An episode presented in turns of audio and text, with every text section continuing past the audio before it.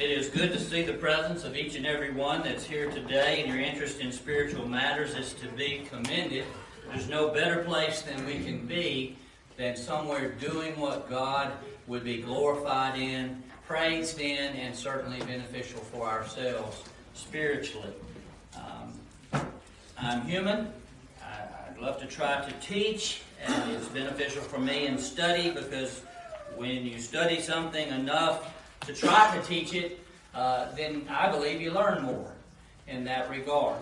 However, uh, the disclaimer is always that I'm human. God's Word is uh, God breathed, and we have it in written form. And so we always defer or default back to God's Word. It is good to discuss many Bible subjects, and I encourage that to continue both here and outside the assemblies of the congregation that we might test our beliefs against the passages of Scripture that have been revealed, that we can see uh, that we match up with what we're doing as a congregation and as individuals. Uh, thank you for your interest in my travels and my family and things that are going on. It's, this is a wonderful congregation to be a part of. And though I'll be tenderhearted from time to time and, and may get choked up, it's not wrong to keep asking uh, just because it's a tender subject. Love uh, can cause uh, tears of joy and happiness from many memories that we've had, and your love is received in that type of communication. Uh, it's not, well, Mark gets choked up, so don't talk about his mom. Let's not do that when we uh, have actually an ache, and part of that ache is shared um, when we do uh, talk about it. This life is not what it's all about. That's why we're here now. Uh, we could be somewhere else doing recreational activities if there was no God and no heaven or hell. But we believe. But we believe Jesus died on the cross. But we believe God is. We believe there is a heaven and hell. What would you say, don't answer out loud, in your opinion would be the most famous verse in all of the book we call the Bible? Uh, you may have your favorite verse, uh, but what do you think in the world, if the world were surveyed for those that are knowledgeable about uh, a Bible, 66 books that purports to be of God, uh, written by uh, over 50 uh, human beings that were said to be inspired by God, or at least the words that they would teach would be inspired, God breathed. Many of you may be thinking of John 3 and verse 16. Okay, I see a few nods of the head. We would like to look at that verse, and we will not, in our short time, have uh, the ability to dissect it in every respect, but it is one of the most popular and, interestingly enough, misunderstood uh, and misapplied verses in all the Bible. And because it has to do with eternal salvation, where we will uh, be as people, who have a soul that will live on after our physical bodies have separated from our spirits and the day of judgment occurs, as the Bible teaches and we believe, it's important that we understand this and indeed other verses. Because this is not the only verse in the Bible that God gives us that addresses the subject of salvation. And that's one of the big problems that a lot of people uh, stop with is we go to Burger King or we go through a drive-through and we have our favorite way to get our favorite food and we hope that they get it right. We might even repeat our order because we might have some special things we don't want on the food or that we just like to have on the food, as the case may be. And then we look and we see if it matches. Well, we have to realize that this is not a one stop, quick answer. Now we found out what God wants. It's to believe in Jesus, and that's it. We're done. That's. Is it the case? Uh, it's not just because I say it's not the case, so I hesitate to just go ahead. Uh, why don't we look to God's Word? When Jesus was being tempted by the devil after fasting 40 days, which I can hardly imagine, the weakness. Was this one of the weakest points in his physical uh, existence on earth? Probably so. Uh, But the point being made is, is that he was tempted to do that which was wrong. Other passages say he was tempted in all points like as we, and is certainly in a great position to help us when we pray, having lived here and died uh, the death that was so cruel. When he was tempted on the three occasions, or in the three areas, uh, he answered with Scripture. The first time in Matthew 4 4, he answered and said, It is written, Man shall not live by bread alone, but by every word that proceeds from the mouth of God. To look at John 3:16 and read that verse and say that's it. That's the totality of salvation. John 3:16, that's all you need. And Jesus said, we need to take every word that proceedeth out of the mouth of God. Don't just leave it at the red letter edition and stop there because Jesus said in John 14, 15, and 16, in those chapters, that the disciples could not digest or take uh, the intellectual weight of uh, everything that would be in the new covenant. So he was going to go away, and the Holy Spirit would come, another comforter, that would guide them into all truth, and who would teach them in things that Jesus had said before and remind him of that, them of that when he was on earth, but would also bring new truths that Jesus didn't cover, and we have that in our New Testaments today in the New Covenant, the perfect covenant, the better covenant that God wants us living today to heed. So let's break apart uh, John 3.16 and the time that we have and ask some questions that we believe are important uh, because these are things that we will run into as we uh, study with individuals and talk about salvation, which is a very good thing. In the King James Version, I think there are five uh, commas, or four in a period, and we'll just kind of follow that uh, pattern. For God so loved the world, number one, that he gave his only begotten Son, number two, that whosoever believeth in him should not perish, number three, but have everlasting life. Number four, and if we have time, uh, we hope to do that some justice in our study today. When we think about the first phrase, for God so loved the world, we've talked about it here before, so I'll try to keep it concise. And I can relate with Reagan. Sometimes I'm too verbose and the clock does not stop. I have no timeouts, and that sweep second hand just keeps going. So we want to make uh, the most efficient and effective use of our time as teachers. And I myself uh, continue to labor under that uh, needful improvement. All of us who have ever had children would probably die for our kids. That something bad not happen to them if that was the situation.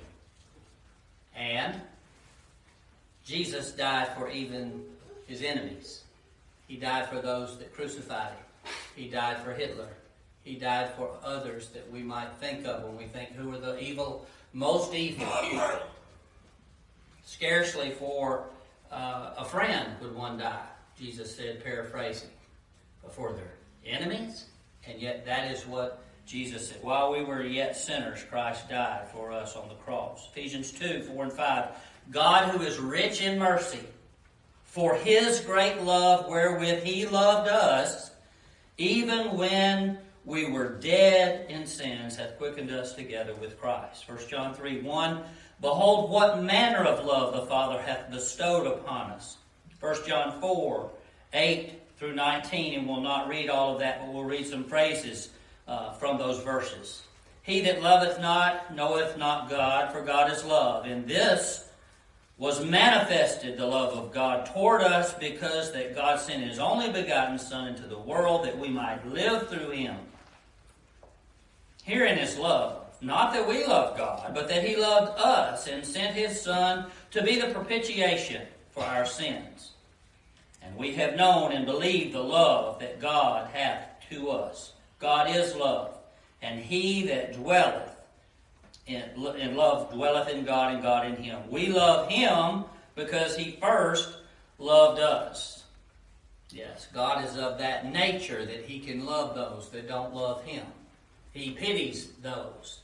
And that was He didn't do it just for those that were going to obey the gospel and say, well, I'll do this and the others are just uh, going to be able to benefit. No, He loved each and every soul. It's that important. We should not overlook or underestimate the power of that love. And even those who are Christians who fail, as I have and you have, in our Christian walk, He continues to love us. He does not love the sin, but He continues to love us and wants us as lost sheep to turn our hearts and our actions back to Him. In this verse, of course, we're talking about the next phrase God so loved the world that He gave His only begotten Son. And what we've talked about a little bit is what how tall a gift that is from the Father. But also, this was an agreement, I believe, between the three personages in the Godhead. The Father, Son, and Holy Spirit are agreed in roles that they share, sometimes overlap, sometimes they, like Jesus, can be part of helping in our prayer, and the Holy Spirit can be. But the Holy Spirit did not come to earth and live and die as a man and was tempted in all points like we. In that sense, parts of the Godhead, and I hate to say it that way, please find a better phrase and help me later with that, don't know what Jesus experienced to the degree that Jesus lived it on earth. and can say, humans feel this. Certainly, God has the ability to know because God knows all things.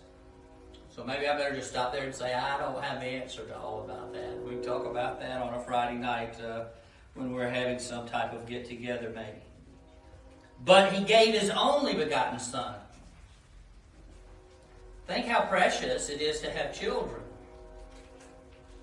But if you've got 12 and one of them die, it hurts. I don't know what it's like to have that happen, but I know it hurts. Here he gives his only begotten Son. Romans 5, verses 6 and 8. For when we were yet without strength, in due time Christ died for the ungodly.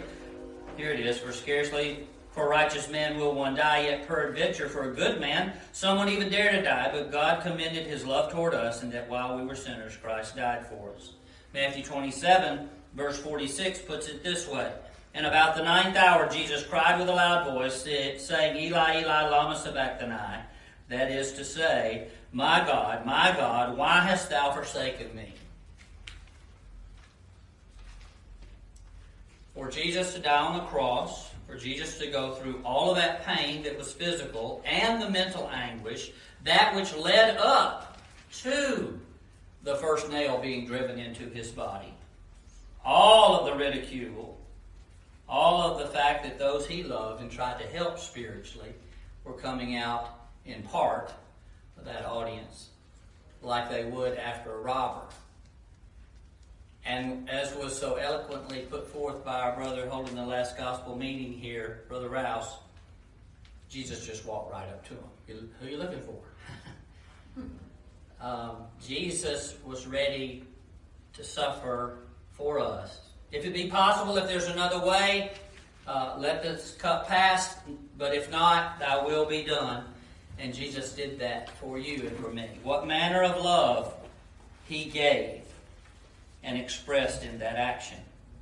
That whosoever believeth in him, Romans 5 1 says, Therefore, being justified by faith, we have peace with God through our Lord Jesus Christ. Mark 16 16, He that believeth and is baptized shall be saved. We don't need to shy away from John 3:16 because all other aspects of initial salvation may not be found there. They may if the word believeth in John 3:16 is a package word. And we could talk about that in studying at some point in the future. When you look to different translations of John 3:16 to help you with further in your study maybe, and mine is that some say should not perish some say will not perish. So we have to try to interpret Scripture in uh, the immediate context and then looking at other like passages and see if the word belief is being used as a package word to include other things that when one believes they do, or when it's faith by itself, as opposed to another action of initial salvation. Mark 16 16, he that believeth and is baptized. Two different actions, two different verbs, obviously. But there are times when I believe the word belief is used to include what one did to become a Christian, inclusive of repentance, confessing with the mouth that Jesus is the Christ, and immersion in water for the remission of sins, as the Great Commission teaches, as opposed to John's baptism or some other baptism that some denomination may come up with and say this is because you already have had your sins removed and being saved upstream, if you will. 1 Timothy 4.10 says, Paul writing to Timothy and to us by extension, For therefore we both labor and suffer reproach because we trust in the living God, who is the Savior of all men, specifically of those that believe. Does that mean there's universal salvation, and if you don't believe, you're still going to be saved? That's not being taught, is it, in that verse? But especially of those that believe. Why? Because it's being offered to all, I believe, but all will not necessarily come and take advantage of what God is offering. Does that mean that all sinner has to do to be saved is believe? Well, you can see the fallacy of this type of logic when we look at a few other passages and just raise some honest questions. Can you believe in the Father only by going to another verse first and ignoring John 3.16, as silly as that would seem, and just use that verse? Go to Luke 13.3. Uh, except you repent, you shall perish.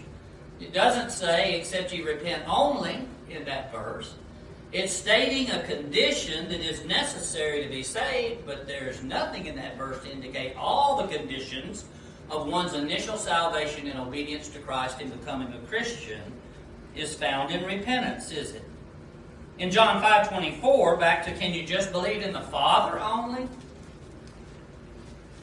You go to John 5.24, He that heareth my word and believeth on him that sent me. Jesus is talking about the Father in heaven when he says you got to believe in him, him that sent me.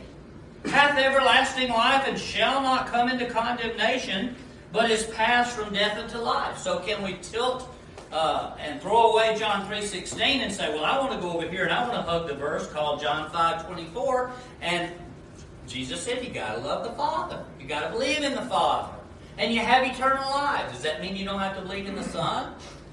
They don't contradict each other. They complement one another, and that is what we need to do with Scripture, because the word only is not found, or alone is not found in John 3.16, nor is it found in John 5 and verse 24.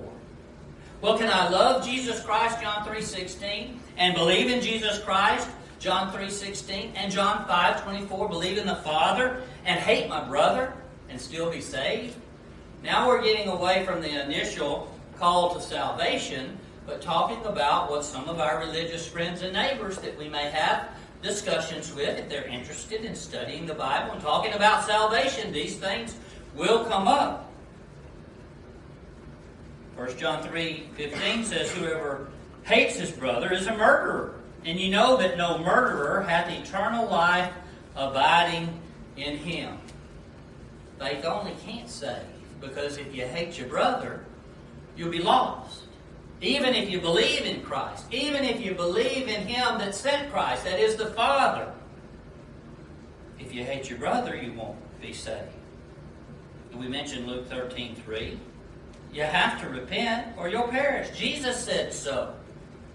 But the word alone is not found in John 3.16 as some interpret the passage to mean. And that's where we may be able to help someone see that it takes more than mere belief as they are seeing the verse to teach when they see the word believe it in that verse.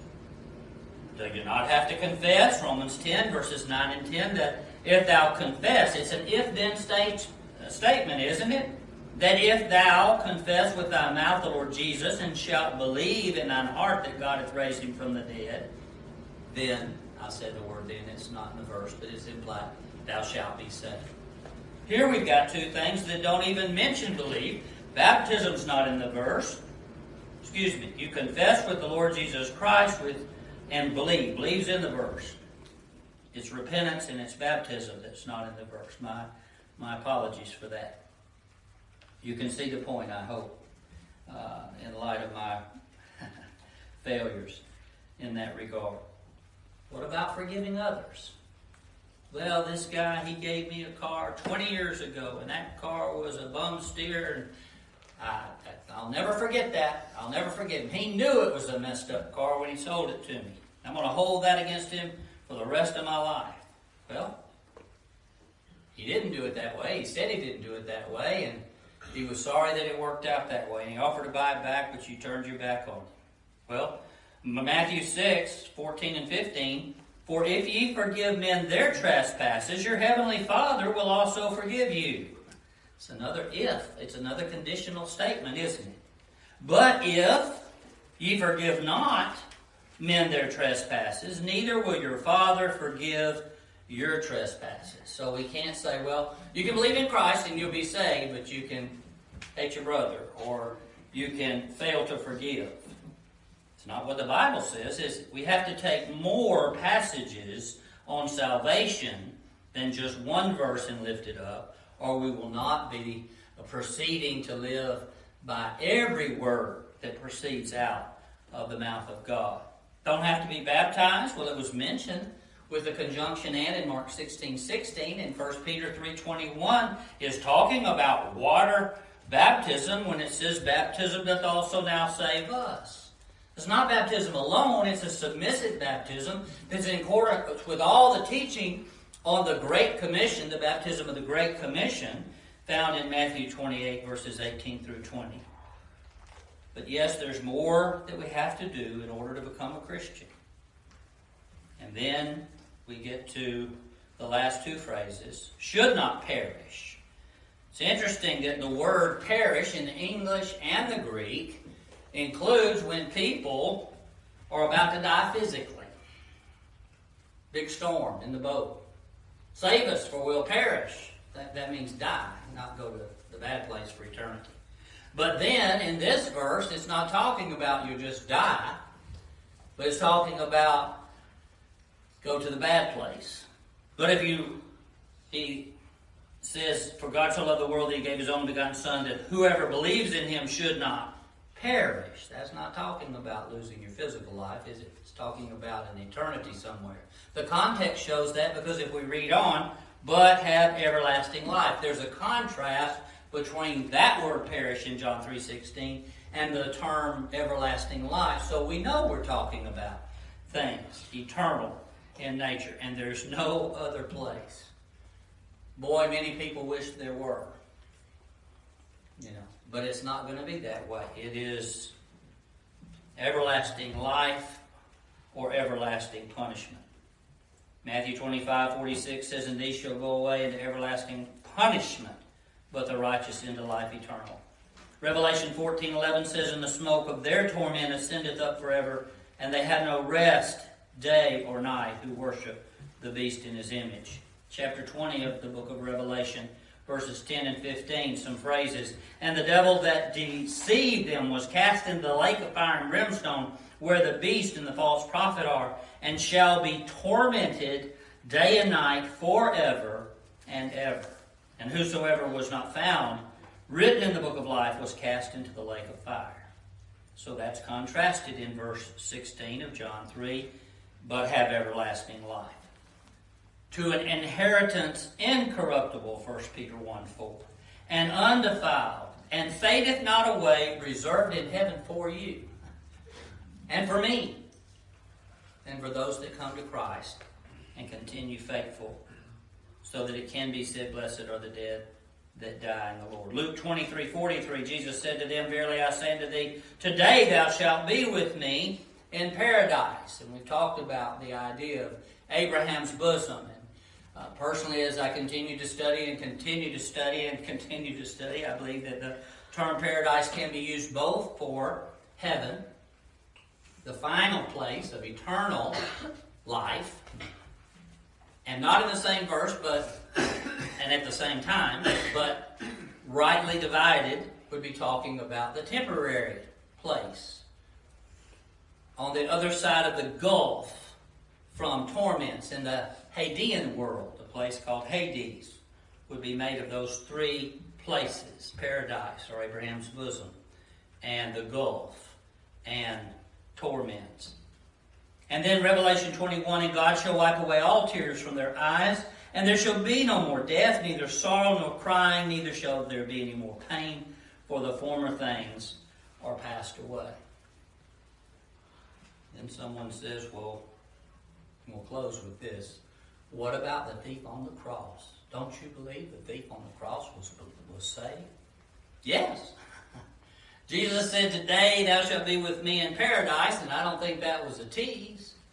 Oh, y'all, I'll send you over to Abraham's bosom, but in the judgment day you'll be lost. No, I think if you get to paradise or Abraham's bosom in the Hadean world, if it truly exists, um, then when the judgment day, our bodies will be reunited.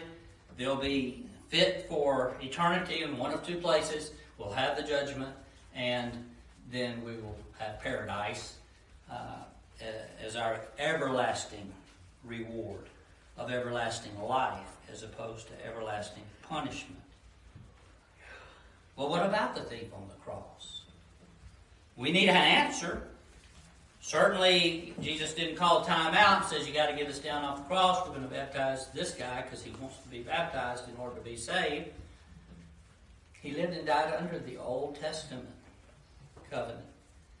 And this was reiterated to me about a month or two ago in the meeting with Brother Rouse. A lot of people do not study the Bible deep enough to know when the old covenant passed away and when the new covenant came into being. We know when Jesus passed away on the cross.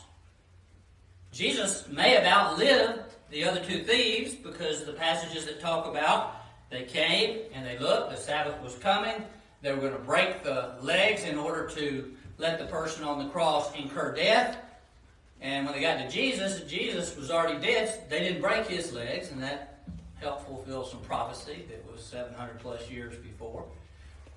But the other two, they did break the legs, inferring that they were still alive. Oh, see, if they lived past the death of Jesus, then they would need to be baptized, right? No. Luke 24 gives us an idea, along with Hebrews, the ninth chapter, around verses 15, 16, and 17. But we're going to go to Luke 24 that while it is true it took the death of Christ to have the death of the testator, to also have a perfect life and making a perfect sacrifice for our sins and a successful mission of Jesus to earth, living and dying, we find in Luke 24, in the latter part, that Jesus said, Behold, I send the promise of my Father upon you, but tarry in the city of Jerusalem until you are endued from power from on high. There's going to be the gospel going forth from the city of Jerusalem, backing up to 47, and that repentance and remission of sins should be preached in his name to all nations, beginning at the cross right after his death, because that's when the, no, beginning at Jerusalem. That'd be Jesus dies, which is part of the timeline for the covenant change. Okay, now we've got a testator that is not living anymore. So now his last will and testament, his new covenant, can be installed. Well, the apostles are told to go wait in the city of Jerusalem. This is the Pentecost that's coming in Acts 2, and did. And they were to wait, and they would be able to speak things they'd never studied before, some of which that they had heard Jesus say, and other things the Holy Spirit was teaching them, John 16, 12, and 13, and other passages like that.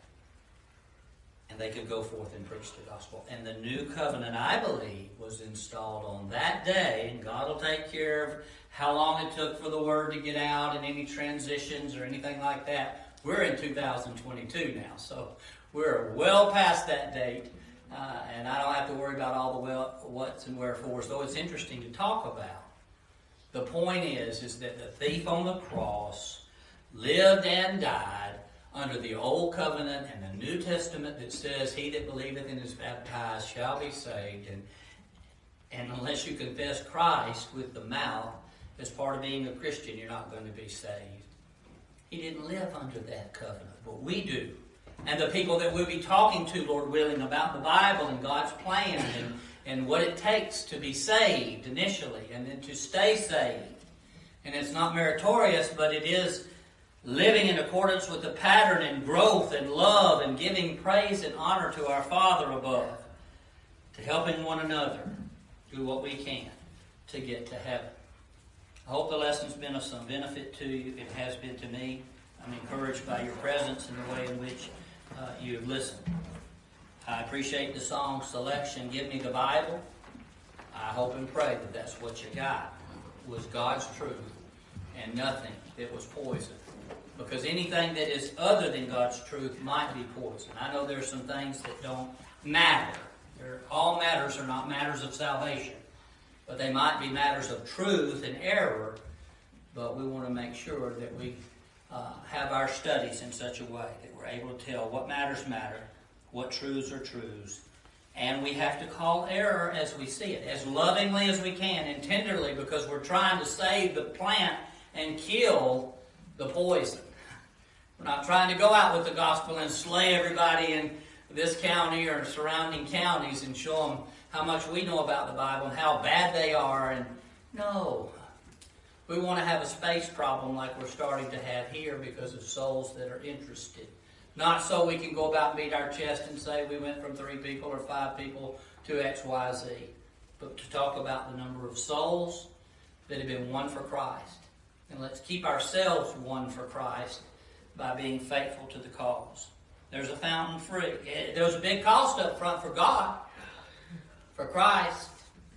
And it, we have an invitation that we just have to accept. It's quite a task to live